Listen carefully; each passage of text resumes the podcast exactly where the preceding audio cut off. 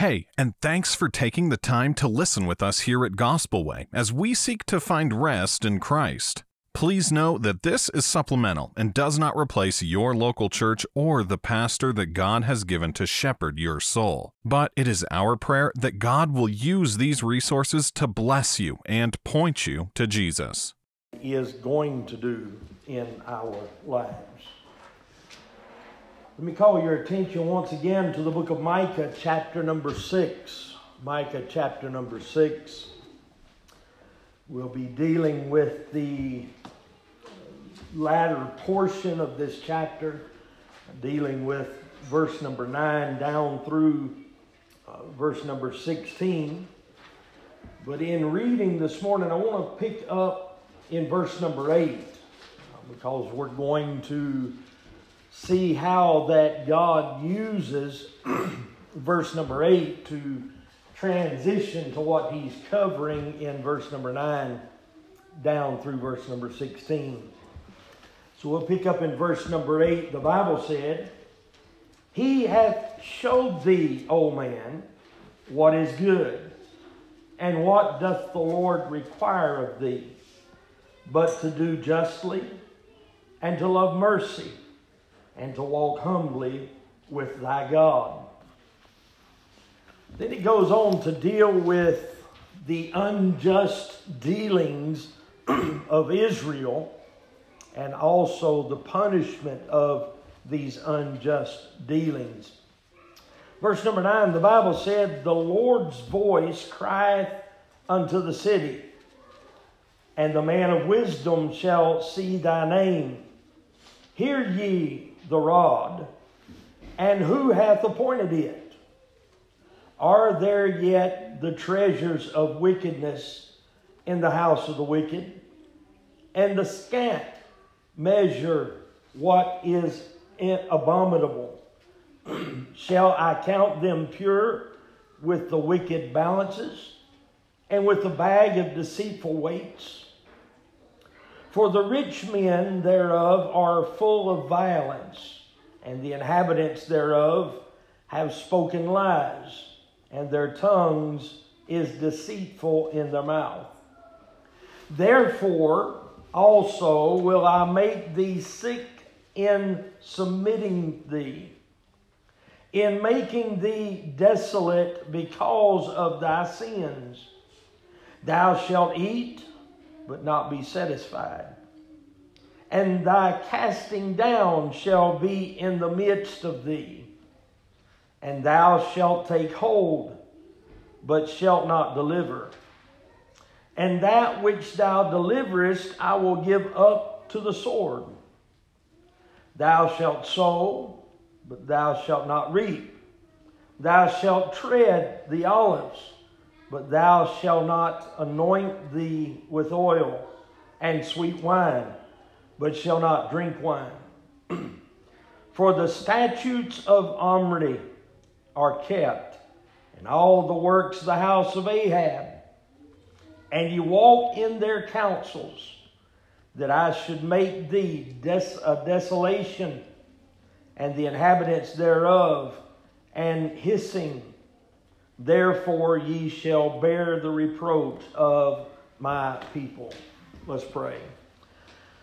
Father, we want to thank you once again for corporate worship. Every time we gather around your word, we're both joyful and expectant. At the same time, we're very much aware of the need of our dependence. Again, we ask your blessings upon this service. But it is not meaningless repetition, for we know that without your helping the one that is speaking, as well as those that are hearing, all will be in vain. We ask that your Holy Spirit would be our teacher, that you would open our hearts, that you would open our minds, that you would strengthen us in our inner man to receive the things that you have for us in these verses. We can look back to where our lives were changed in an instant, in a moment of time. We were lost and you saved us by your grace, bringing us into your marvelous light. We were enslaved and you set us free. It is for this reason that we realize what this message at this time could mean to those that may hear it. Those who hear it that may be lost, save them. Those that are saved, may you strengthen us, wash us, correct us, and instruct us. And for all of this, we will thank you and praise you, for it's in the name of Jesus we pray this prayer. Amen and amen. As we look at this passage of Scripture and as we consider what we're going to deal with in verse number 9 down through verse number 16, uh, we look back at what we were gathered around previously as we looked at verse number 8. As we closed out last time that we were around this passage of Scripture, we closed out with verse number 8. And verse number 8 becomes a perfect segue, if you will. Uh, God does not leave anything to chance, but gives us a perfect segue to enter into this next passage of Scripture. He says in verse number 8, He hath showed thee, O man, what is good, and what the Lord doth require of thee. He tells them in this verse of Scripture and tells us also to do justly, to love mercy, to walk humbly with thy God in light of those statements that God makes in verse number 8, consider, if you will, walking with God as it denotes an active habit. It denotes a communion in the common moments of our day. Our walking with God uh, is a continued thing throughout the day. Although there may be some that would humbly bow before God in an hour of prayer. And yet there are some others that will humbly go before God in the presence of meditation. There may be yet others that will work themselves up to draw near to God in some season of religious excitement. But if you take just those three, they all fall short of walking with God. The reason that they do is because walking is a common pace. It's not a hurried pace, it's a common pace. To walk, to walk constantly is what God is dealing with. It is an ordinary rate of progress for us to walk, it's, it, it is that ordinary rate of progress going from point A to point B and getting to whatever place it may be. It does not seem to require great effort for us to walk. For us to just walk, there's not a great effort that's required, but then it is a practical working pace that you and I have as we walk with God. It is at this pace, at a walking pace, that a person can go on and on and on and on. They're not, they're not worn out because they tried to run or they tried to extinguish all of their energy, but it's just a walk. And that's what God wants from us. That's what God desires from us. In doing so, it is making a day's journey by sundown.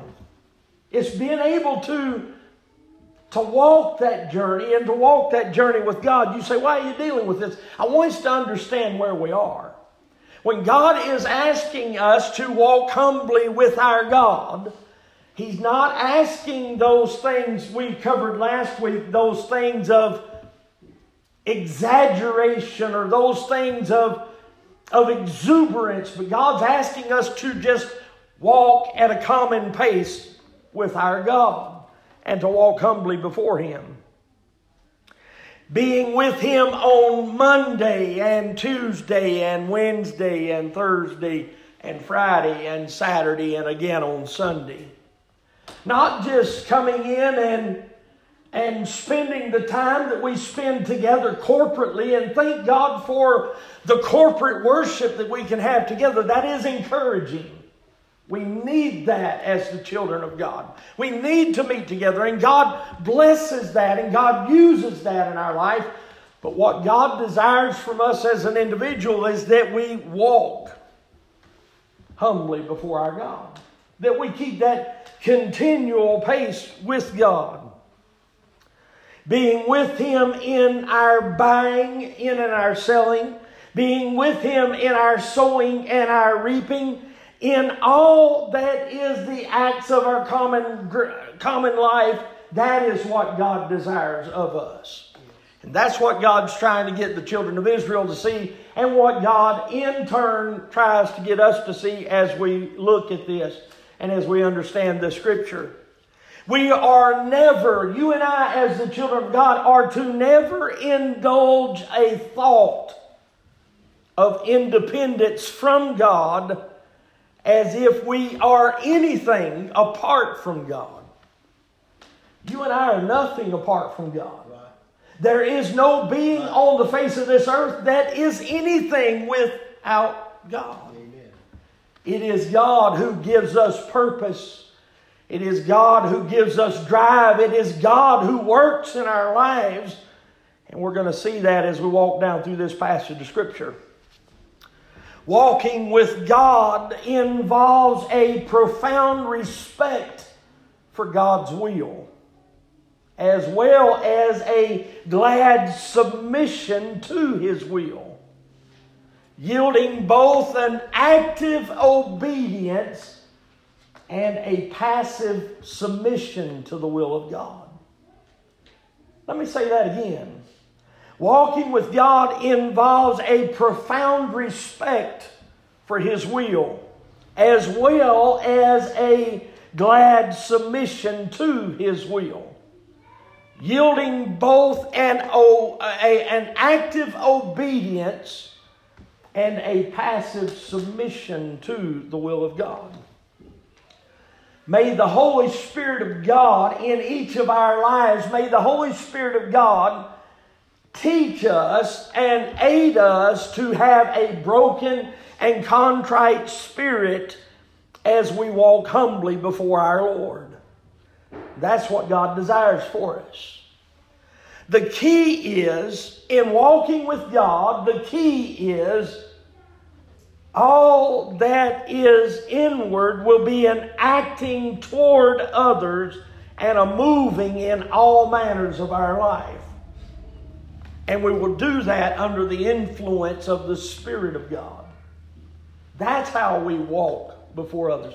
And that's what God's trying to get the children of Israel to see. That's what He's trying to show them in this passage of Scripture, and you'll understand that as we go down through this. God takes us directly from verse number 8, directly to looking at Israel's unjust dealings and then looking at the punishment for their unjust dealings.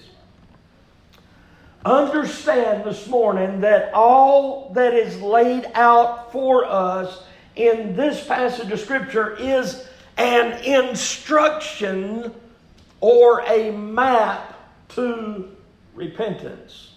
And that's the subject we want to deal with this morning. The subject of a map to repentance. A map to repentance. In Scripture, here and always, God is a God of repentance and reconciliation.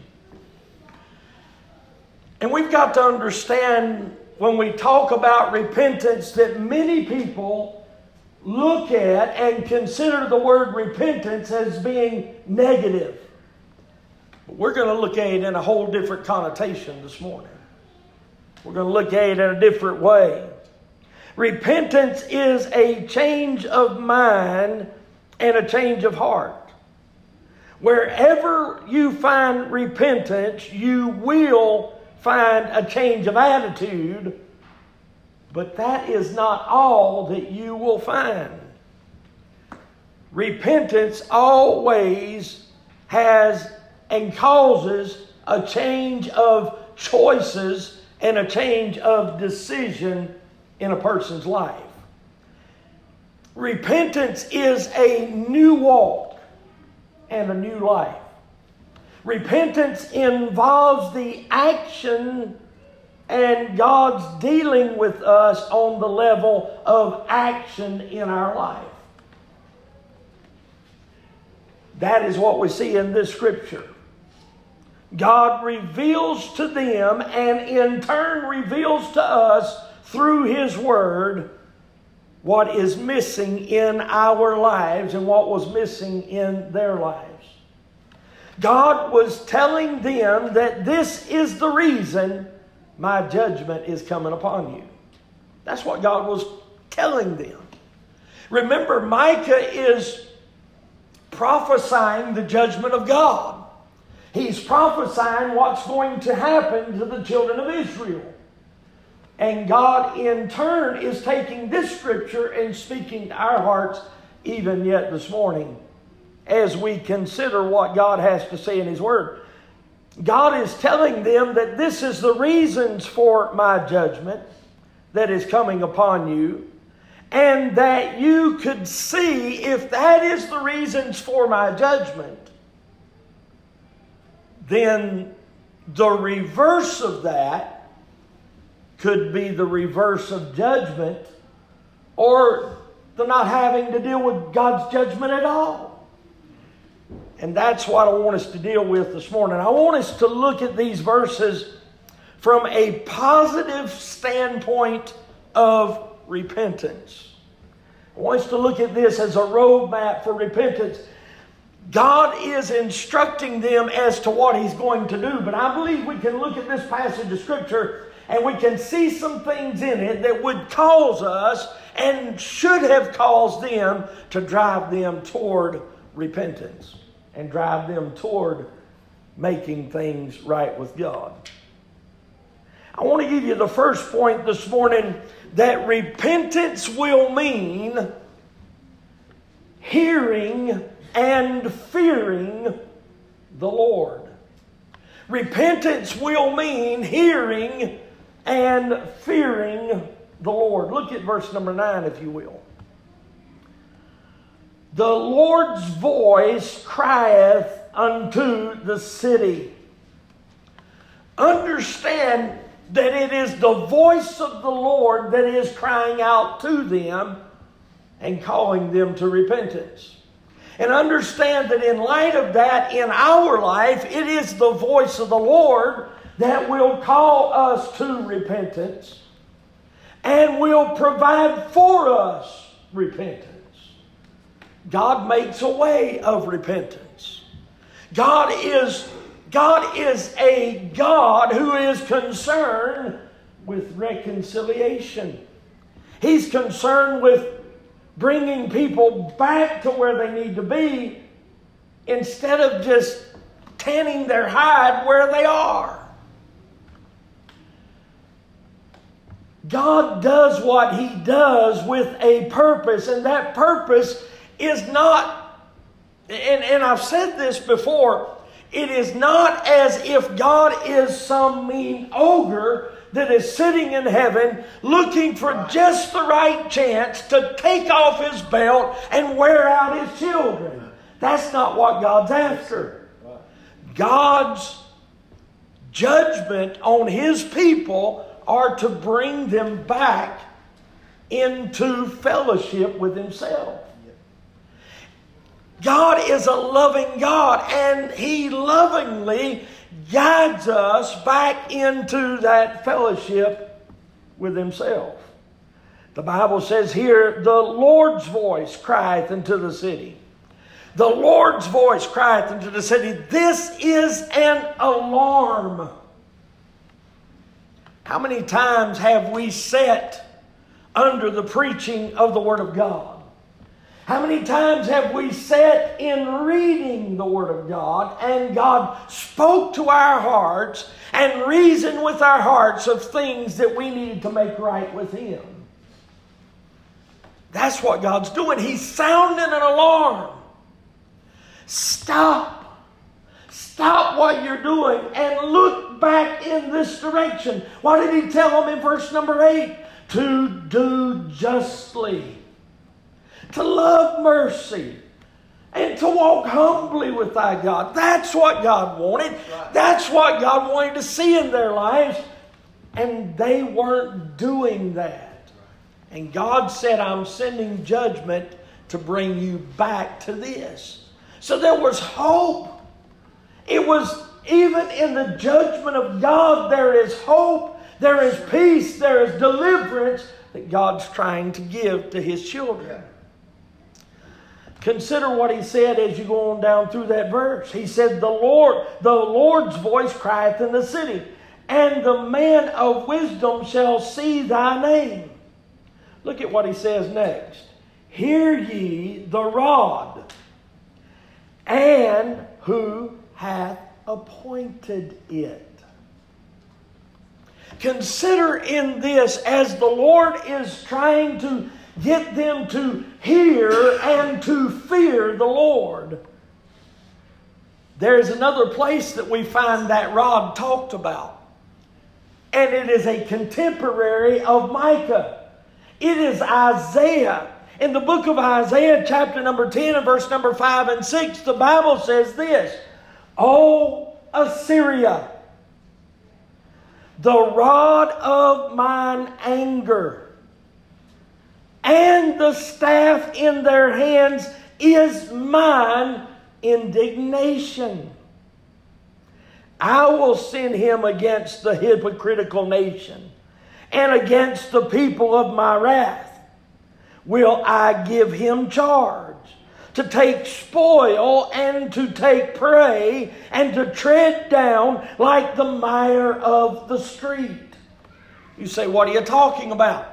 I'm talking about that what's happening in this passage of Scripture, what's taking place in this passage of Scripture, is God is sending Assyria to be his rod.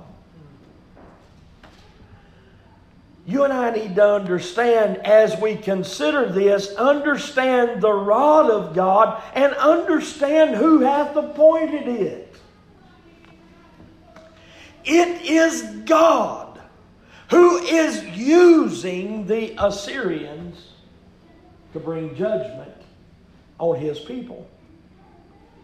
Now, understand, in the midst of all of this, in the midst of everything that's going on, in the midst of everything that's taking place, there still is a remnant of people that are still obeying God.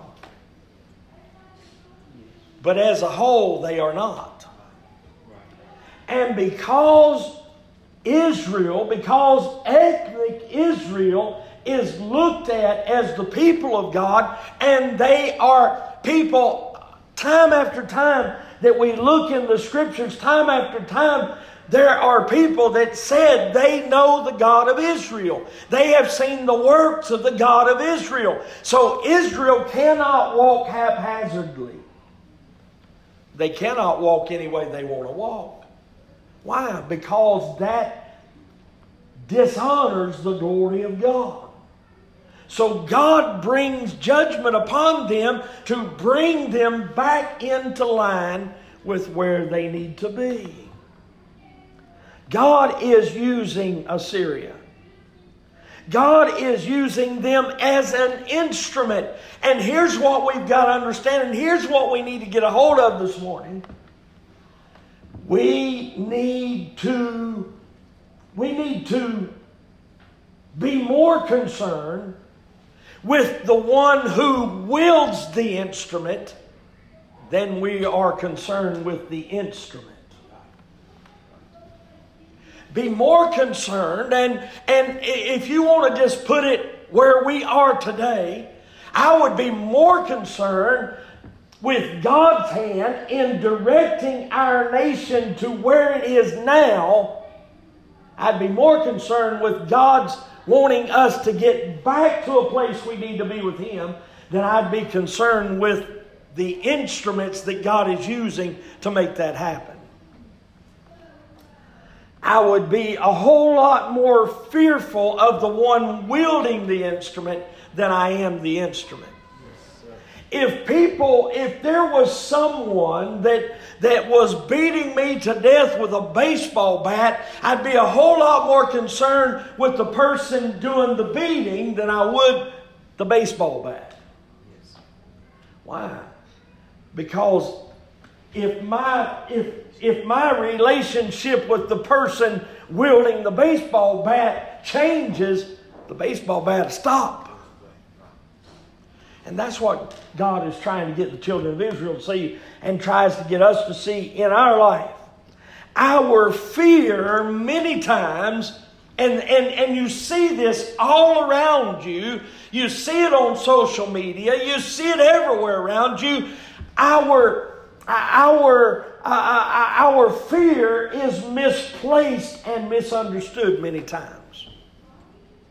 We're, fear, we're, we're fearing the wrong thing.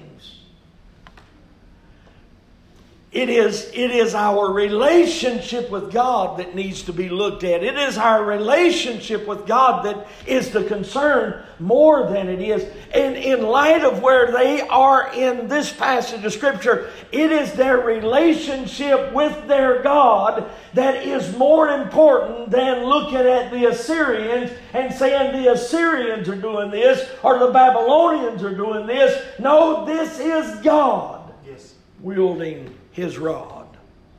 This is God using those instruments to bring judgment upon us. Understand this this morning. God's threats, God's threats that we see in Scripture are not and never will be empty threats. You say, what are you talking about? I'm, I'm saying when God says it, you better heed to yes, it. Sir. Amen. Because if you don't, God will follow through with what God promises. Yes, and we're going to see some of the reasons for that in just a moment. But not only do we see repentance will mean hearing and fearing the Lord, but we also see that repentance will mean putting an end to injustice. Repentance will mean putting an end to injustice. Look at verse number 10 and verse number 11. Are there yet the treasures of wickedness in the house of the wicked, and the scant measures that are abominable? Shall I count them pure with the wicked balances? And with a bag of deceitful weights? Where God says, Are there yet? Are there yet? True repentance will produce a change in our business practices and not just in our words. There was a particular time that while we were in Wyoming for the, for the period of time that we were there, there were different towns, and, and what those different towns would do many times, especially those stores that were along the interstates, they would have a special price for anything in the store or at the pump. They would have a special price for people that were in town but they'd have another price for those people that were traveling. And it was, they weren't ashamed of the fact that they did that. They placed prices on shelves so that they could say that the top one went with it if it was people traveling, or the bottom one went with it if it were people that were the town folks.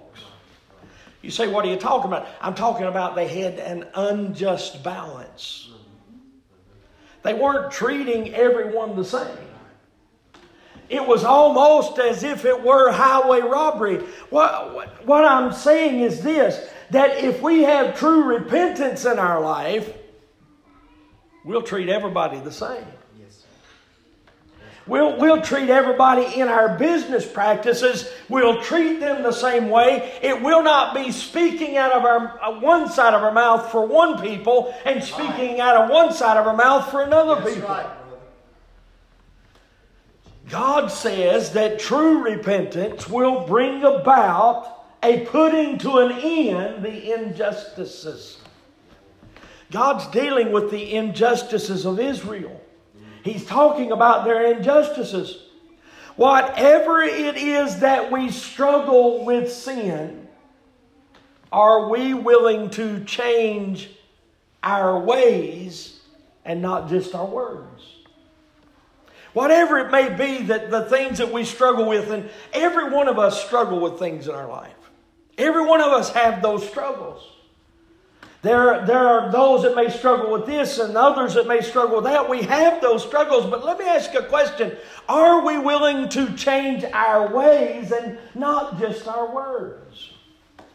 Are we willing to make a difference in those things in our life and not just talk off the top of our head when it comes to religious matters?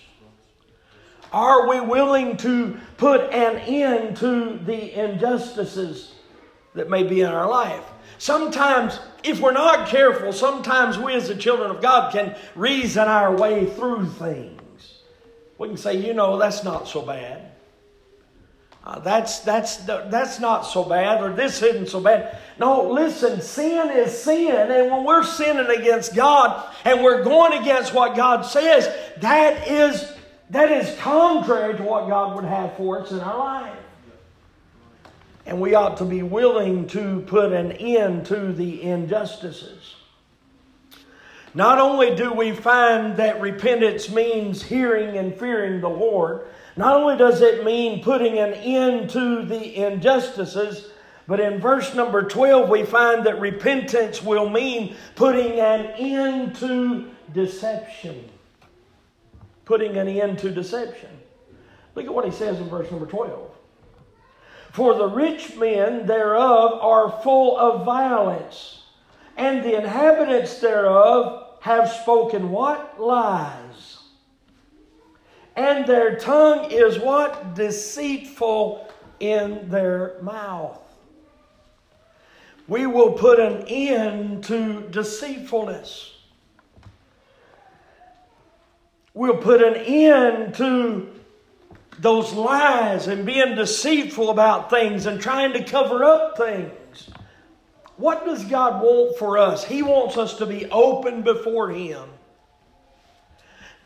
For us to have that walk that we talked about with God, for us to have that continued walk with the Lord, then you and I need to not hide ourselves away from God in any avenue of our life. What did Adam do when he sinned? When God came down in the cool of the day, what did it, what's the first thing he did? He hid himself. Why? Because he was afraid. Why was he afraid? Because he knew there was something that was not right between him and God. Can I tell you something? We, as the children of God, have within us the Holy Spirit of God, which enables us to know when there's something in our life that's not right with God. Yes, sir. God teaches us that. God tells us that. God instructs us from His Word. And we ought to put away those deceitfulness. We ought to put away those things that are saying, oh, you know, I can do this or I can get away with that. Put away those lies. Put away that deceitfulness. When it comes to dealing with others, do the same. But when it comes to dealing with God, put away the deceitfulness. Yes. And walk humbly before your God. We are to be lovers of truth rather than lovers of lies. There was a time when I, when I was younger and growing up, and Brother Ricky can attest to this, there was a time when lies and liars were not tolerated. You just didn't lie. You just walked honestly before others. But now it's easy for us to tell a little white lie. By the way, there's not a little white they're, they're all the same. Whether it's coming from my mouth or whether it's coming from a politician's mouth, it still lies. Yes, sir.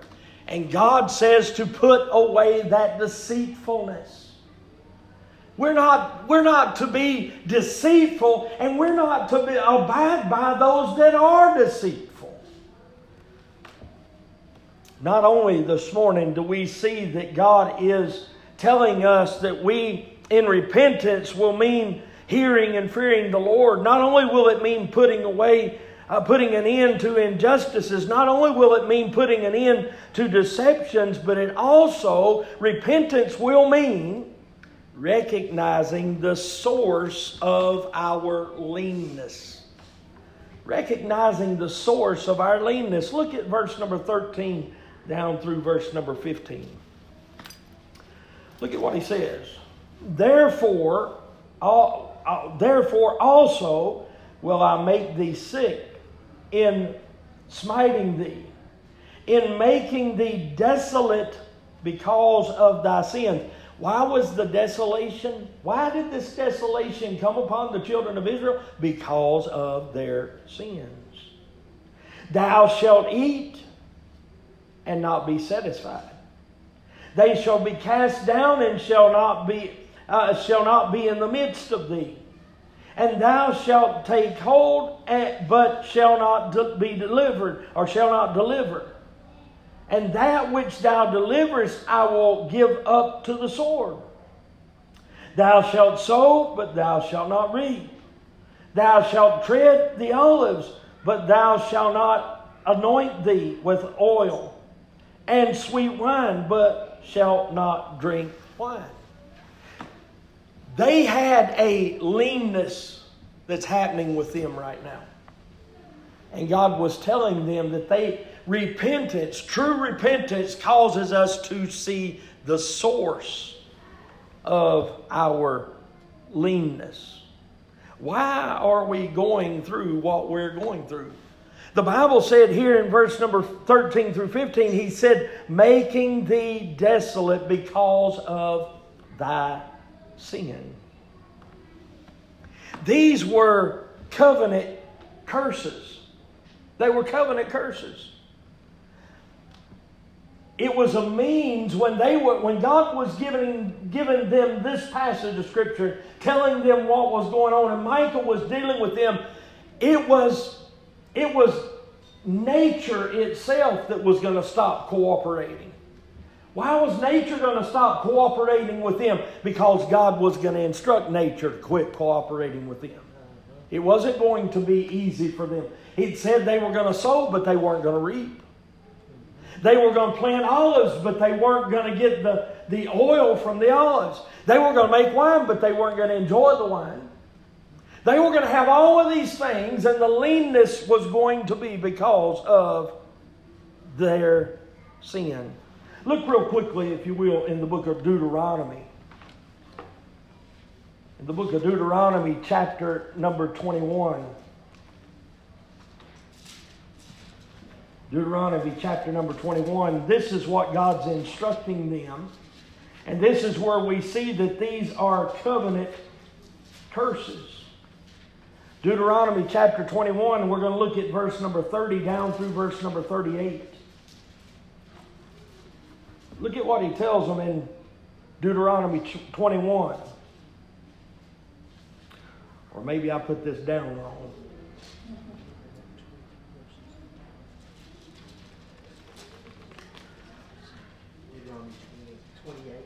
Deuteronomy 28.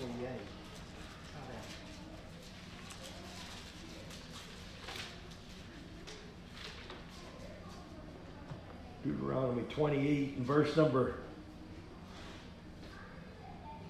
Let's look at verse number 30. Thou shalt betroth a wife, and another man shall lie with her. Thou shalt build an house, and thou shalt not dwell therein. Thou shalt plant a vineyard and shall not gather grapes thereof. Thine ox shall be slain before thine eyes, and thou shalt not eat thereof. Thine ass shall be violently taken away from thee from before thy face, and shall not be restored to thee. Thy sheep shall be taken unto thy enemies, and thou shalt have none to rescue them. Thy sons and thy daughters shall be given unto thy unto another people, and thine eyes shall look and fail with longing for them, and the day all the day long, and there shall be no might uh, in thy hand. Thy fruit, the fruit of thy land, and thy labors shall a nation which thou knowest not eat up. And thou shalt not be only oppressed and crushed always, so that thou shalt be mad for the sight of thine eyes which thou shalt see. The Lord shall smite thee in the knees and in the legs with a sore broth uh, that cannot be healed. From the sole of thy foot unto the top of thy head, the Lord shall bring thy king, which thou shalt set over thee, unto a nation which neither, neither thou nor thy fathers have known. And there shalt thou serve other gods, wood and stone. And thou shalt become an abomin, uh, an astonishment, a proverb, and a byword among the nations whither the Lord shall lead thee. And thou shalt carry much seed into the field, and shalt gather but little in, and the locust shall consume it. Thou shalt plant the vineyards and dress them, and thou shalt neither drink of the wine nor gather the grapes.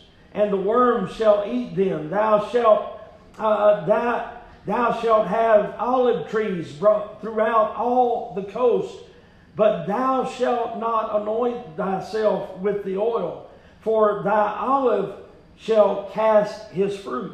Thou shalt beget sons and daughters, but thou shalt not enjoy them, for they shall go into captivity. All the trees of the fruit of thy land shall be con- uh, locusts consumed. The strangers of is within thee shall get up above thee very high, and thou shalt come down very low. He shall lend to thee, and thou shalt not lend to him.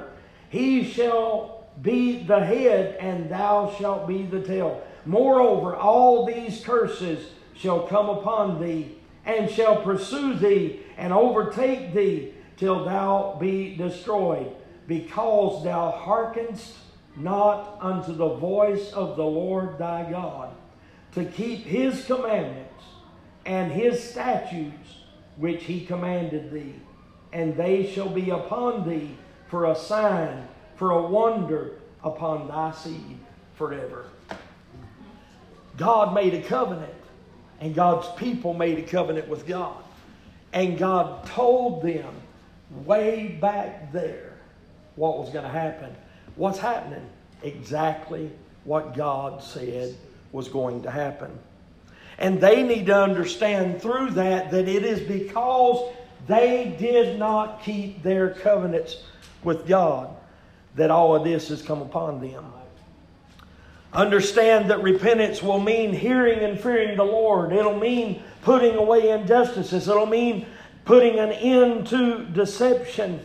It will mean recognizing the source of our leanness, but also understand this evening in verse number six, or this, this morning, in light of verse number 16, repentance will mean recognizing the true nature of their thinking.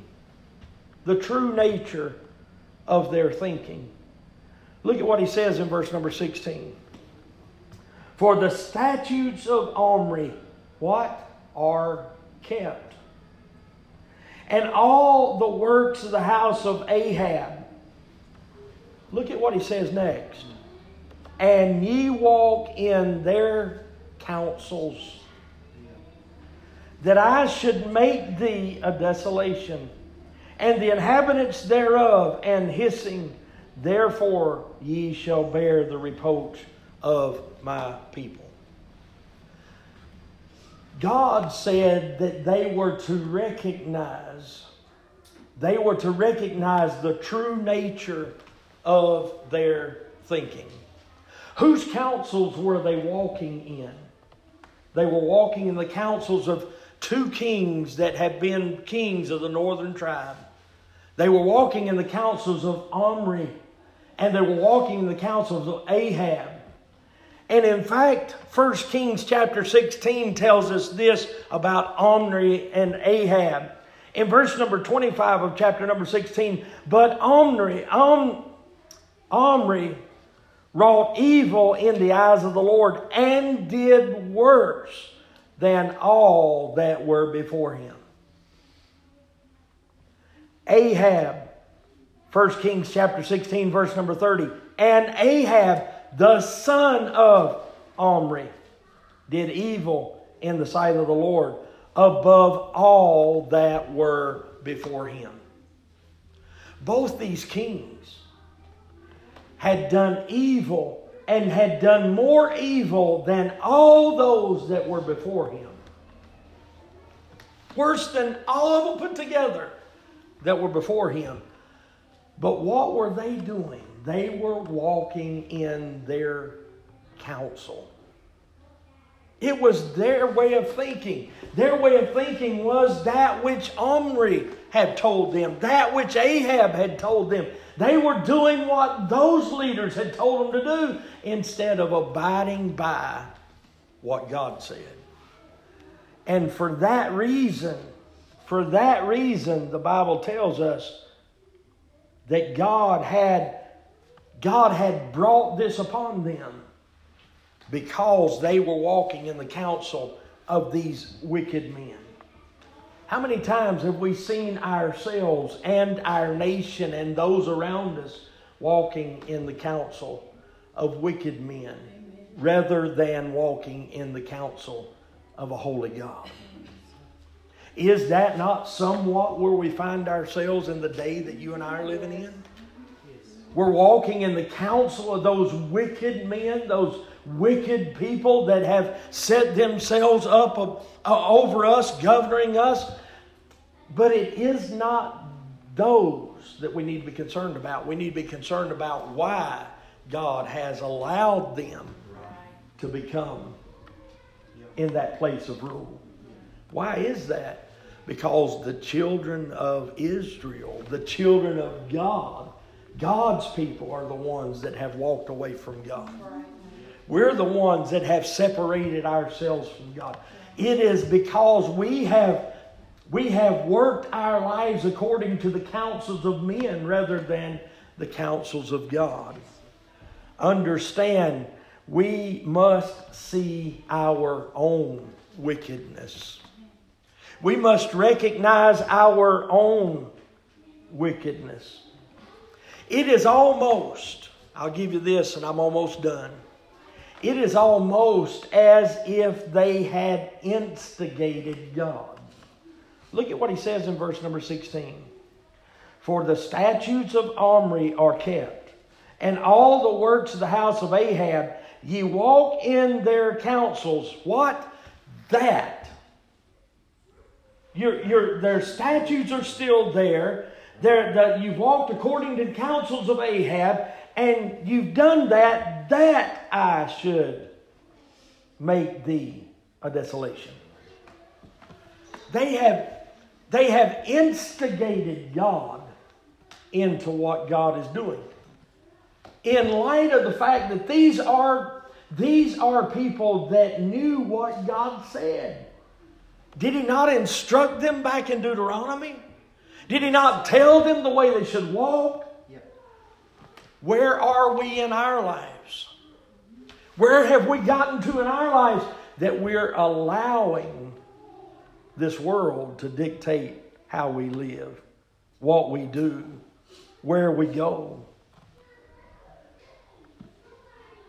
If we were to consider repentance this morning, what does repentance mean for the lost? What does repentance mean for the lost? It means looking to the Son of God as the only Savior of mankind. The lost need to look to the Son of God as the only Savior of mankind. He is the only way, He's the only avenue. There are no, there are no multitude of ways. There are no, there, there are no counsels that are out there. It is, it is the Lord Jesus Christ that can give them reconciliation, and it is the Lord Jesus Christ that can provide that alone. There is no other way of reconciliation. Repentance will look for the lost. It will be looking to the Son of God as the only Savior of mankind. It will be looking away from themselves and looking to the Lord Jesus Christ. What will repentance look like for the believer? You and I are the children of God. We're the people of God. But mind you, you and I fail God on a daily basis. We fall short, come short of the glory of God on a daily basis. And we, as the children of God, should recognize and have God work on our behalf instead of going our own way and doing our own thing and abiding by our own counsels. We ought to find ourselves looking into the Word of God, finding out what His statutes are, finding out what His commandments are, and allowing God to work those in our life. That's what repentance looks like. And God is doing that. Here's what we've got to understand. If you don't get anything else and you miss everything else I've said, don't miss this.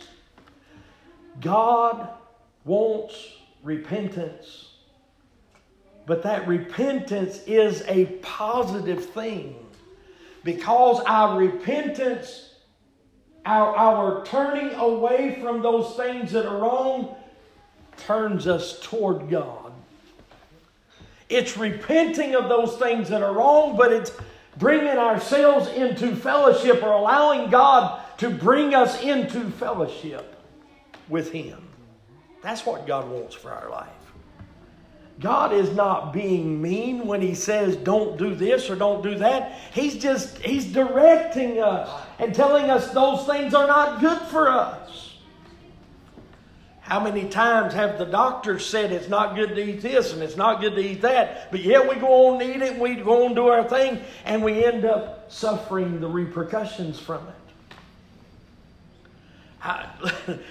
Guilty. What are you saying? I'm saying that God gives us instructions in the Word of God. And He gives us those instructions that we might have a right relationship with Him. It is not so that He can lord over us, it is so that He can be our Lord. And we can worship Him, and we can love Him, and we can adorn Him and we can magnify Him and we can glorify Him. That's what God desires. Is that you and I have that peace with God, that you and I have that rest with God. Let's pray. Father, we thank you again for the opportunity you've given us to be in the house of God. We thank you for this scripture. We thank you for the truths of this scripture. Lord, I pray that as you cried out in the city. Lord, I pray that your voice might cry out in our lives. Lord, may it cry out in the lives of those who may be lost under the sound of this message, whether it be in days ahead or as it goes out. Lord, I pray that, Lord, those that are lost may come to a saving knowledge of the Lord Jesus Christ. Lord, I pray that you would Help us as your people that we would hear your cry, that we would walk close to you, that we would do justly, that we would love mercy, and that we would walk humbly with our God. For it's in Jesus' name we pray. Amen.